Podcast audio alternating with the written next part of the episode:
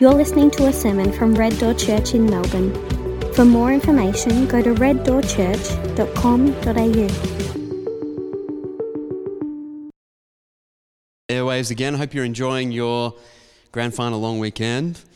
Um, I know this is Melbourne and we should honour the state religion, but I think it's, it's just a bit weird to start a sermon by congratulating the demons. So I won't do that. I won't do that today. Hey, just before we jump into the, the really the second part of a two part series we're doing on the Lord's Prayer, uh, just want to uh, acknowledge that. Uh, unlike last week, we now have a bit of a roadmap forward from the state government in terms of um, getting back together and, um, and that's something that the, your parish council, along with the Diocese of Melbourne, is working through to figure out the best way forward for us as a church in terms of gathering together publicly.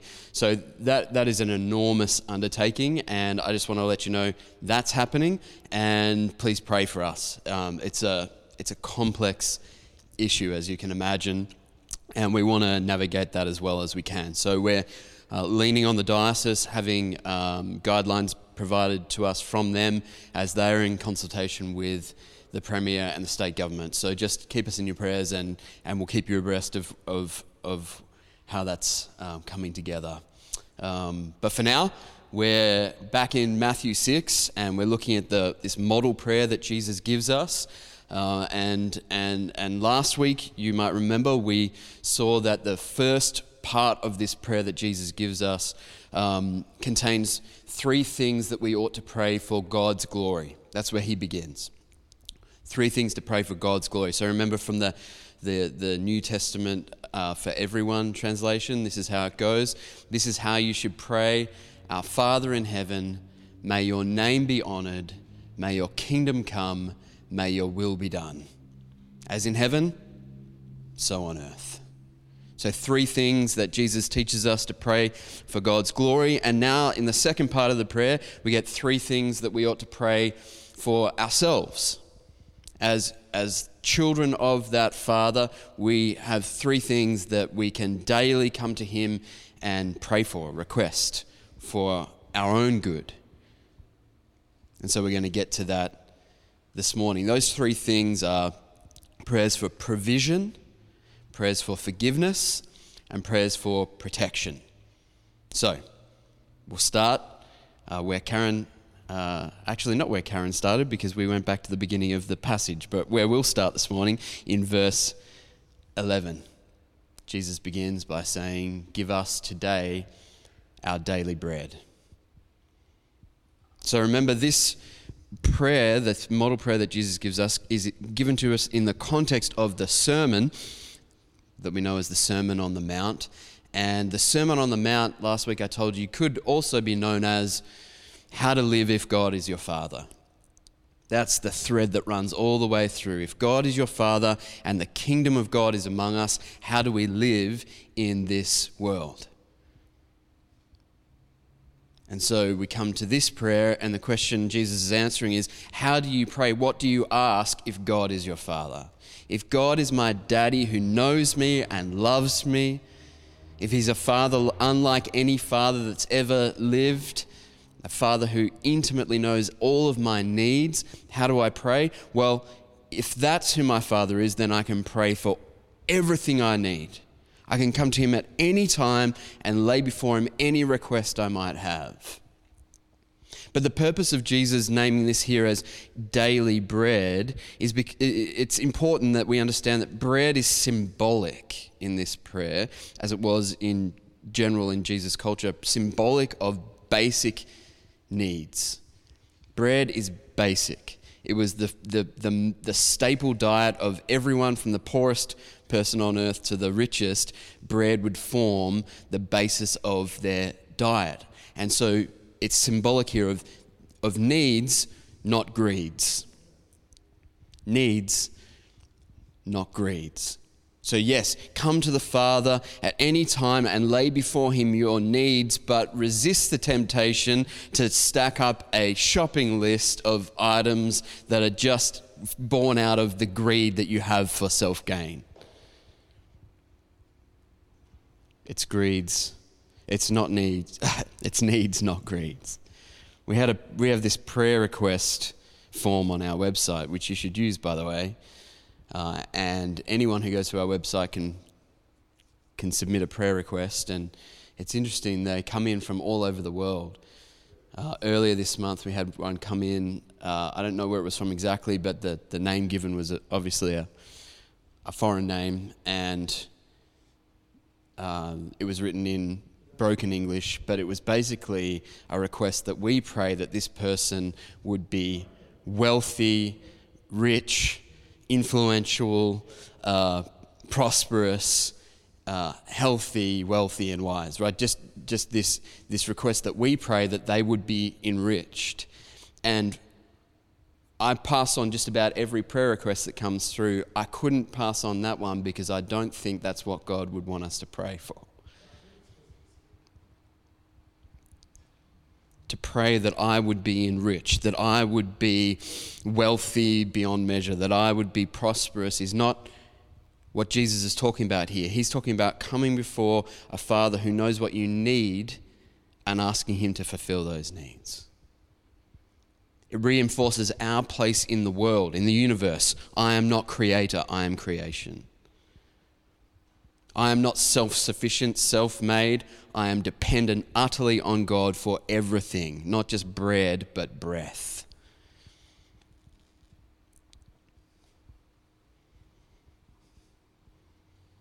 We can't come before God asking for things that don't line up with and chime with the first part of the prayer. I can't pray, God, your, your name be great, and then pray that my name would be great. I can't pray that His kingdom would come and then ask Him to build my kingdom.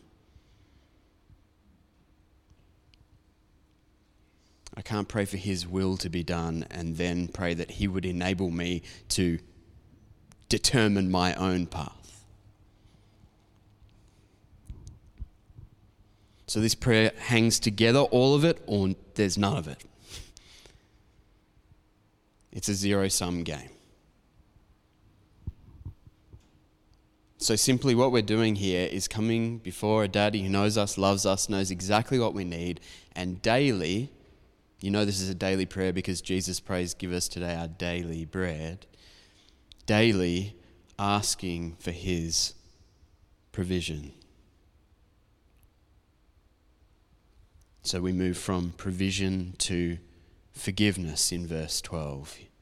He says, Forgive us our debts as we also have forgiven our debtors. You know, this there was this weird time in my life soon after I became a Christian where I was accumulating knowledge faster than I was accumulating wisdom.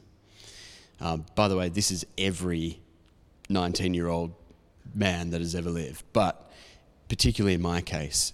And there was this weird time where I would go to church, and in my church, we would say the Lord's Prayer every, every service. And I would stop and quite in a pronounced way stop saying the prayer when it came to verse 12.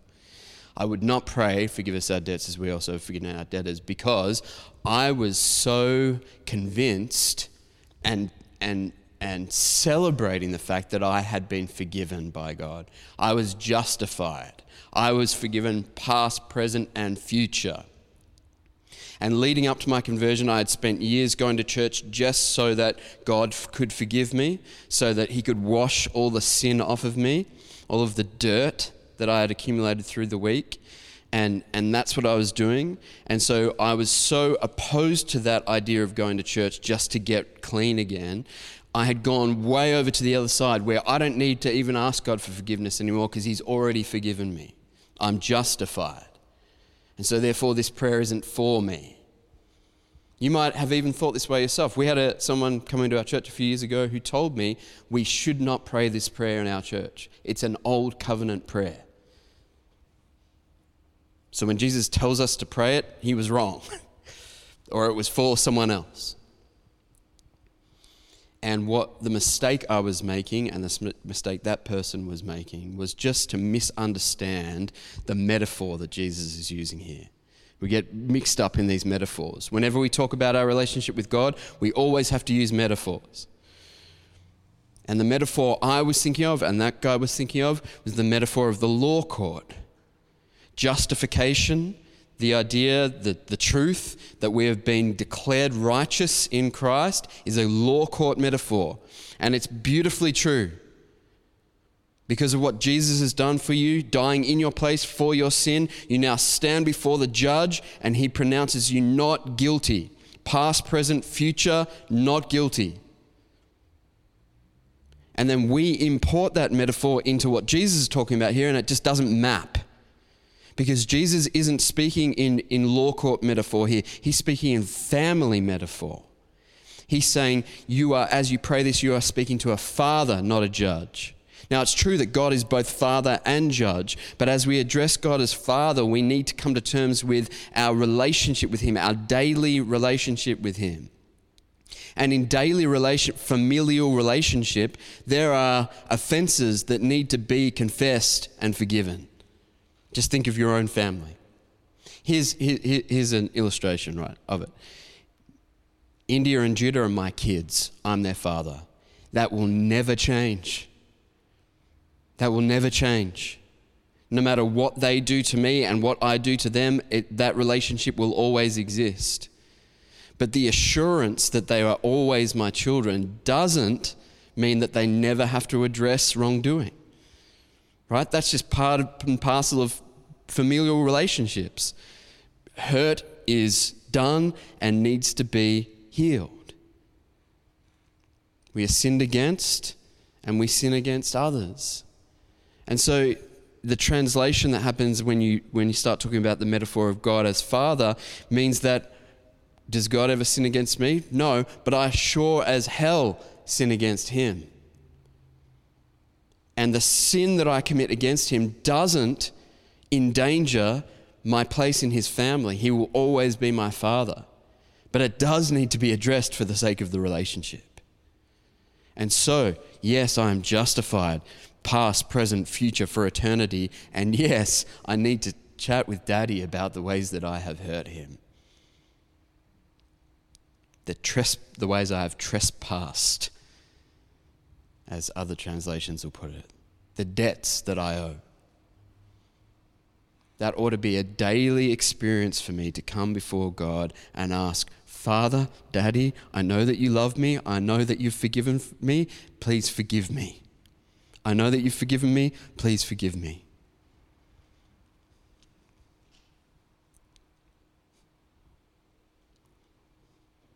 Now, the second part of the verse is really the knotty one for us. All right? It's one thing to ask God to forgive us and be assured of his forgiveness.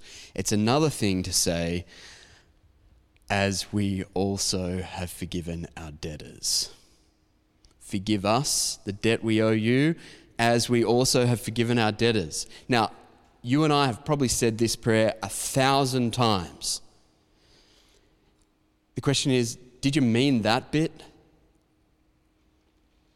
Have you ever really meant that bit? As we also have forgiven our debtors.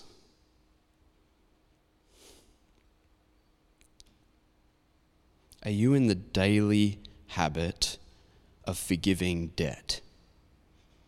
That's Jesus' prescription for us. As he gives us this daily prayer as a model, he assumes that our daily habit as, as much a, a part of our daily habit as asking for bread or protection from evil, as much a part of our habit as asking for forgiveness will be the active forgiving of debts owed to us.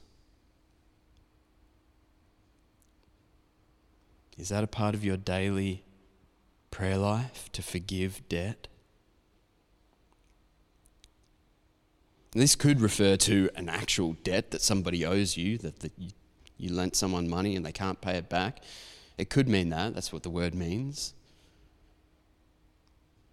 But I think a deeper and actually more difficult um, meaning to the word is the debt that people owe us when they hurt us. And that's at the heart of what Jesus is talking about. See, whenever anyone hurts you, they take something from you, they rob you. When someone hurts you, they rob you. They rob you of happiness, or they rob you of trust, or they rob you of reputation. There's 10,000 things that they could rob you of when they hurt you. And so now they are in debt to you. They owe you. They are a debtor. And there's a couple of things that you can do with a debt that someone owes you. You can hold it over them and make them pay. All right? You owe me, and I'm going to put you on the hook until you pay. That's one thing we can do when people owe us. The other thing we can do is absorb it. You owe me. I have every right to what you owe me, but I'm going to absorb that debt and forgive it. And that option is the option that Jesus is calling us to every single day. And it costs us. It is costly to live this way that Jesus is giving us to live. It is costly to pray this way and to mean it. It costs us. Forgiving people costs us dearly to forgive a debt that is owed to us, to forego the delicious experience of holding someone on the hook, costs us. There is a, a kind of quite a new therapeutic idea that we ought to forgive people for our own sake. That's actually better for us if we forgive them, and there is truth to that. We'll get to that in a second, but we cannot forget the fact that this costs us if we truly forgive someone. And it's not just about burying it or um, suppressing it or bottling it up, but actually, truly saying to that person, You no longer owe me. It costs us.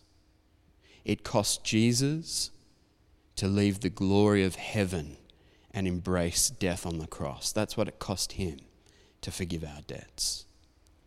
And for us, it won't cost that much, but the cost will be very dear. For some of us, it will require a great deal of pain. Mark Twain said this beautifully when he said that forgiveness is the fragrance that the violet sheds on the heel that has crushed it. That's beautiful and terrible. the beauty of forgiveness is sensed after the flower has been crushed, after the person who has been sinned against is crushed.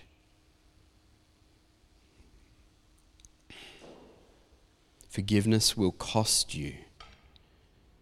There's no two ways about it. Jesus knows that in inviting us to forgive those who, have in, who are indebted to us, he's asking us to embrace a cost. But he's been clear about this all the way through. He, he said, I think in Luke 14, look, you need to count the cost before you follow me. He's not into easy believism. He's not into cheap grace. He knows that to follow him will mean daily taking up your cross. It means dying to self. It means embracing the cost of forgiving debts, of absorbing debts. I think one of the reasons that we don't forgive people their debts is because we believe if we don't forgive them, then we can hold, we can hold them in a prison. They have sinned against us. They have broken a law. And so, by withholding forgiveness, I keep them in this prison. And I can make them pay, even if it's just by not talking to them, not releasing them from it. I can make them pay.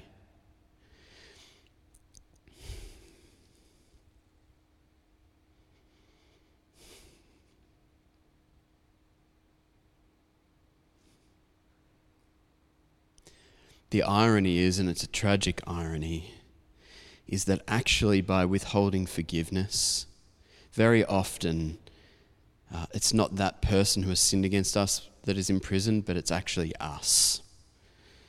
That we are actually the ones bound by unforgiveness. That the prison is actually a prison of unforgiveness, and we're the ones that are imprisoned by it. And so, paradoxically, actually, as we forgive debt, we are in turn released.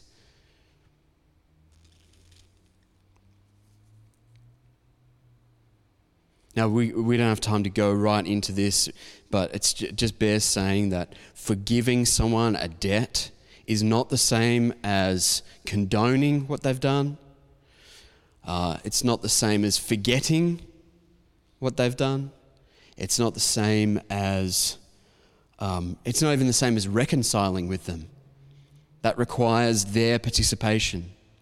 To reconcile means they come to you and you are on the same page seeking renewed relationship. Forgiveness isn't any of those things, it is simply releasing that person from the debt that they owe you.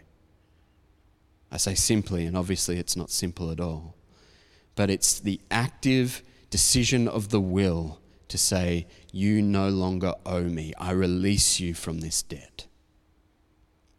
And as I say, the paradox is that in that we ourselves are released from the prison of unforgiveness, from bitterness.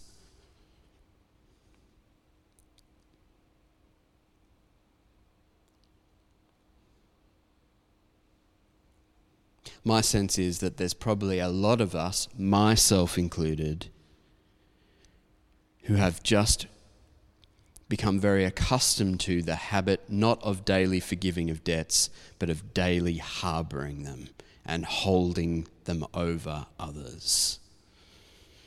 And that has to stop here. That has to stop today.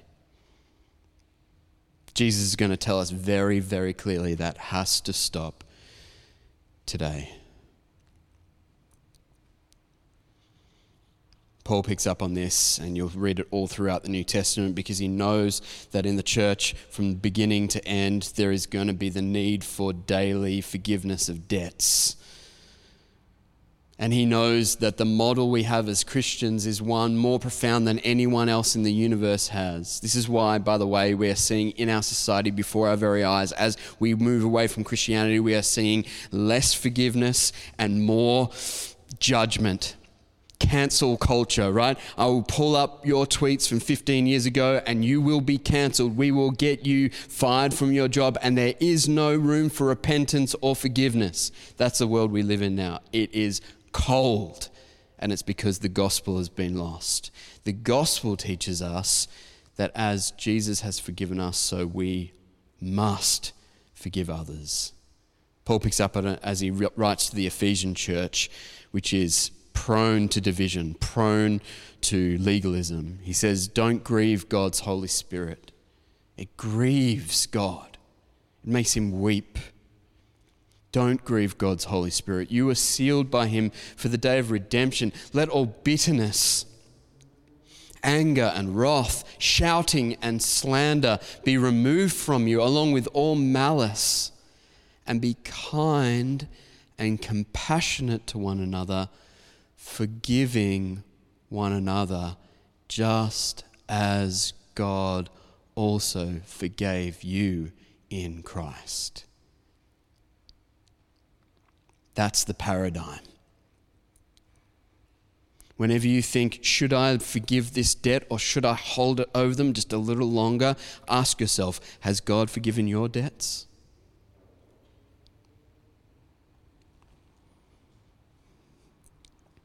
There's no room for debate on this. Jesus gets really explicit about this, and we're going to get to it in verse 14 and 15. He kind of hangs a footnote on verse 12, and then uh, we'll get back to it. He, he, he knows that he needs to give us some more on that because we'll probably refuse to obey him unless he makes it very explicit. So we'll get to that in a second. But first of all, verse 13, we'll go with his flow. He speaks of protection. So, verse 13 do not bring us into temptation, but deliver us from the evil one. This is just a very realistic admission from Jesus that your life is pretty much going to suck a lot of the time.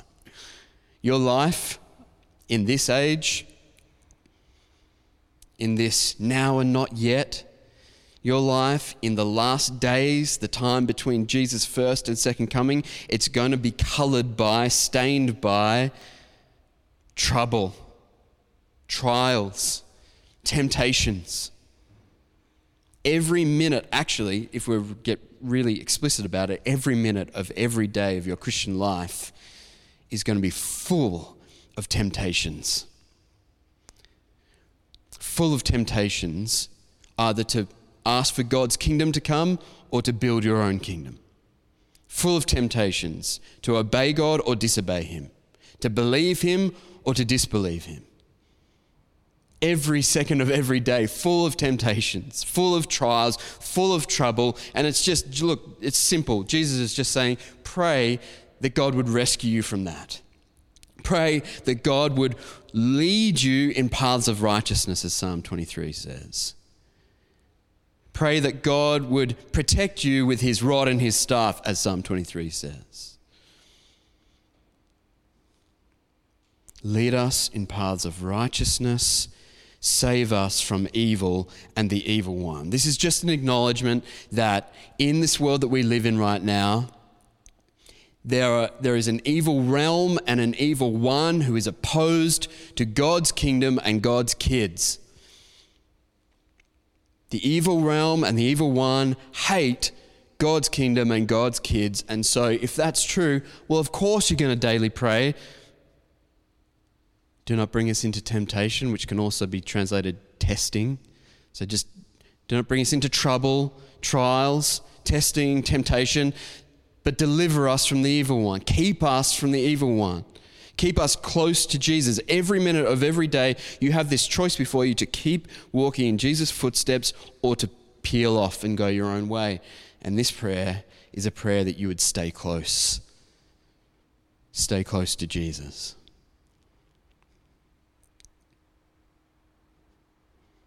There's a whole theology behind, I mean, that just that one verse, which has massive ramifications for us. We don't have time to go into it, but I'm a big believer in taking the Lord's Prayer and not just simply saying the words themselves, but to amplify it, to take each line as a kind of launch pad for our own prayers. So, what would this look like? It would just look like, you know, early in the morning, coming before the Lord and saying, Father, I know that today is going to be full of trouble full of trials, full of temptations, full of tests. I know that there is an, an evil one who hates me and wants to condemn me. I know that he is served by a bunch of dark forces that I can't see that are opposed to your kingdom and opposed to me as your child. And so this day I pray that you would keep them from me and keep me on the right path. That is the path of following Jesus closely. Keep me from evil and from the evil one. Leave me, lead me in paths of righteousness and keep me close to you. Protect me today. Protect me. Keep me close.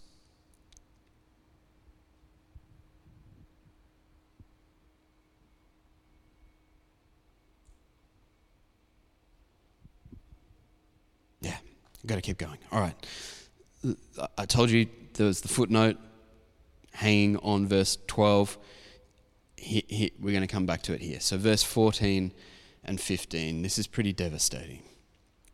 Jesus says, having said, you know, we ought to pray, forgive us our debts as we also have forgiven those indebted to us. He says, if you forgive others their offenses, your heavenly Father will forgive you as well. But if you don't forgive others, your Father will not forgive your offenses. Hmm.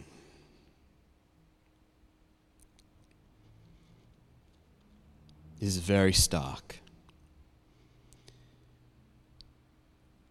And there were several times this week where I just lay my head on my desk and tried to come to terms with how far I've fallen from this place.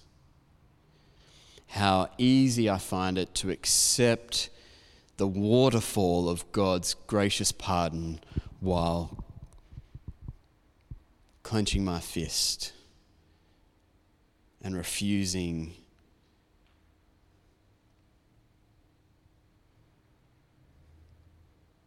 to forgive others as God in Christ has forgiven me.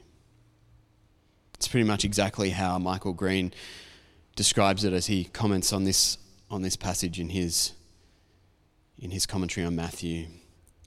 He says, It's not as though God petulantly says, I won't forgive you unless you forgive those who have wronged you.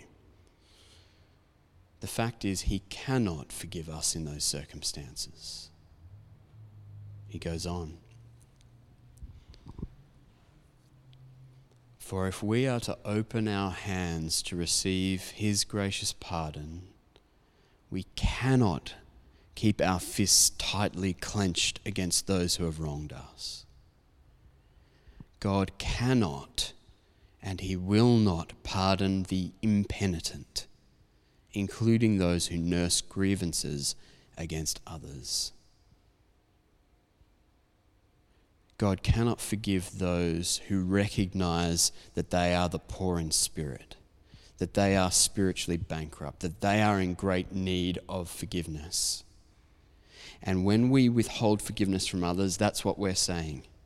We do not recognize our own bankruptcy when we refuse to forgive the debts of others. We do not recognize the enormous debt we owe to God when we refuse to forgive the debts of others. It, do, it does not compute.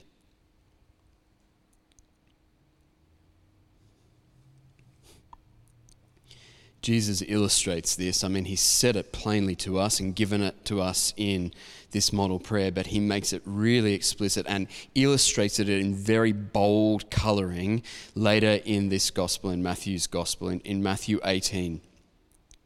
He tells this story and I'll, I'll, I'll read it for us. The context is that Peter has come to him and asked, Lord, how many times must I forgive my brother or sister who sins against me?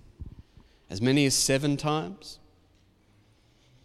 Jesus says, I tell you, not as many as seven, but 70 times seven. It's just another way of saying, as my kids would say, infinity for this reason. The kingdom of heaven can be compared, and he tells the story, can be compared to a king who wanted to settle accounts with his servants. When he began to settle accounts, one who owed 10,000 talents was brought before him. Someone's done the maths on this, not me. All right? Someone else has calculated that in today's currency at $6 billion with a B. $6 billion since he very obviously did not have the money to pay it back, his master commanded that, his, that he, his wife, his children, and everything they had be sold to pay the debt. At this, the servant fell face down before him and said, Be patient with me, and I will pay you everything. then the master of that servant had compassion, released him, and forgave him the loan. That servant went out and found one of his fellow servants who owed him a hundred denarii, $12,000. Not insignificant, but not six billion. That servant went out and found one of his fellow servants who owed him a hundred denarii, 12k. He grabbed him, started choking him, and said, Pay what you owe. At this, his fellow servant fell down and began begging him, Be patient with me, and I will pay you back. But he wasn't willing.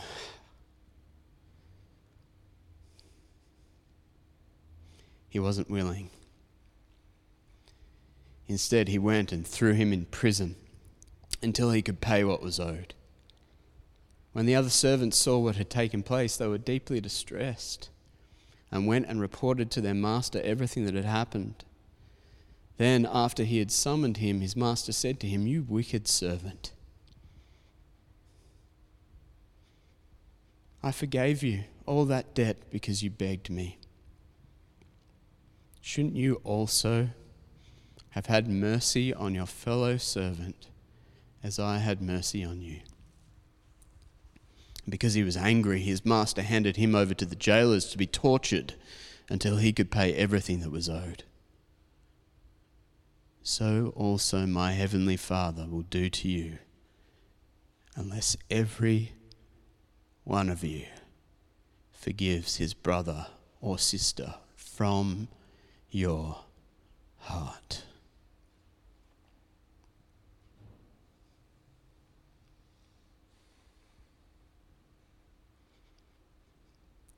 That's a devastating teaching. If you're like me and you it feels almost impossible to release from debt people who have de- deeply hurt you.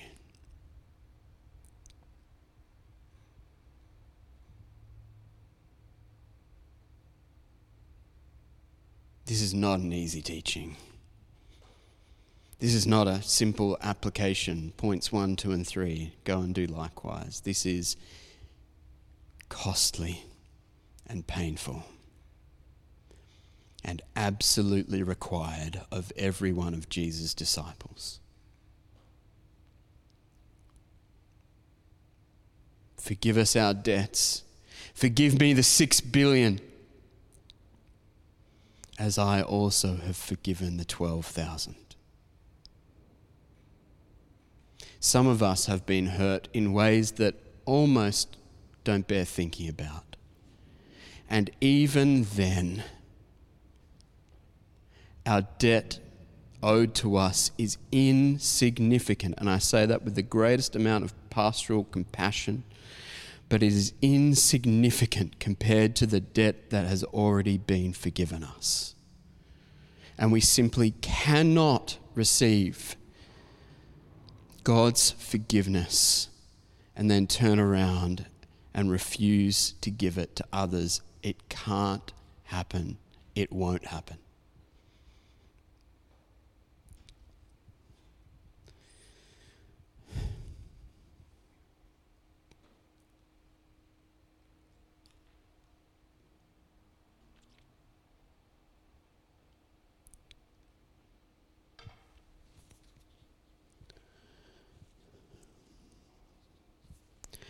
You know what? I, I, I just don't think. The, some other stuff I was going to say. I just don't think it's. Um, I just don't want it to detract from this point. This is. I think this is what got. It's hard to know without you guys in the room, but I think this is just what Jesus wants us to settle on right now.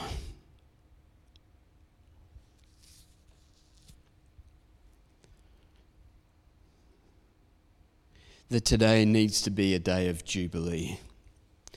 Today needs to be a day of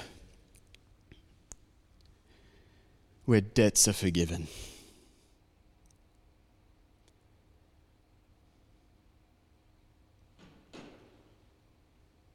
Today needs to be the day that we release people from the prison that we've been holding them in, which actually is a prison that holds us.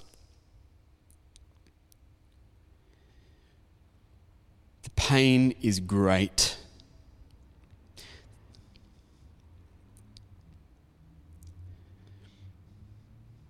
And it's going to cost us a great deal to release the people who are in our debt. But that needs to happen today.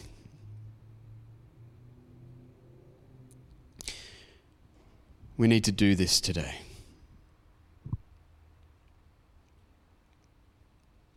It would be a great outcome if out of these two sermons that you started praying the Lord's Prayer each day. Even better if you amplified it, used it as a model prayer for your own prayers and hit each one of these points as you go. Three three prayers for God's glory, three prayers for my needs. It would be great if we could weave that into our daily routine if you haven't already been doing that. But I think the major point that God wants us to get is this one. I think this is the a a a, a, a stronghold of the enemy in our church, in our hearts, and God wants to liberate us through forgiveness.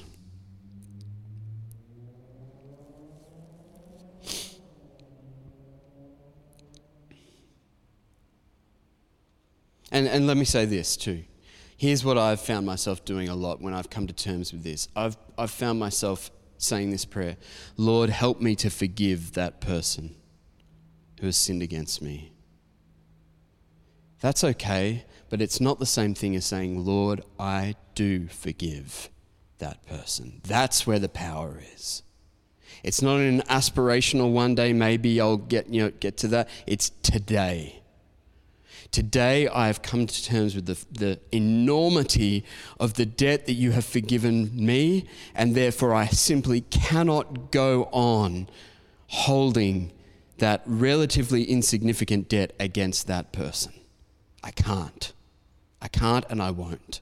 So today, Father in heaven, who loves me intimately and knows me better than I know myself, Father who is present in that situation where that person took from me, Father, I release them. Father, I forgive that debt. That's what we're being called to today. And then every day from now on. I don't know if this is maybe something that we can do in our discussion groups in fact, I'll just tell you this is what you need to do in your discussion groups. Talk about this. Why is it so hard? How does having the paradigm of Jesus' forgiveness of us help us to see this in its right proportions?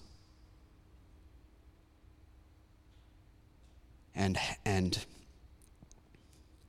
do we feel the weight of what Jesus has said to us in this prayer, in the little footnote that comes after it, and in this parable that he's that he shared with Peter and with us?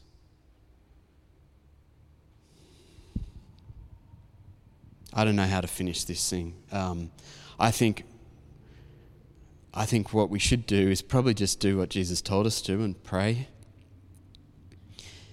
and I want to. I'm going to take a prayer from the a prayer book for Australia, the the Anglican prayer book. This is um, one that you may be less familiar with because it's not a Sunday service prayer. It's a midweek prayer. So there's there's prayers for daily prayers for each morning and evening, and I think this is a prayer from the from evening prayer. Um, but I'm going to invite you to say it with me.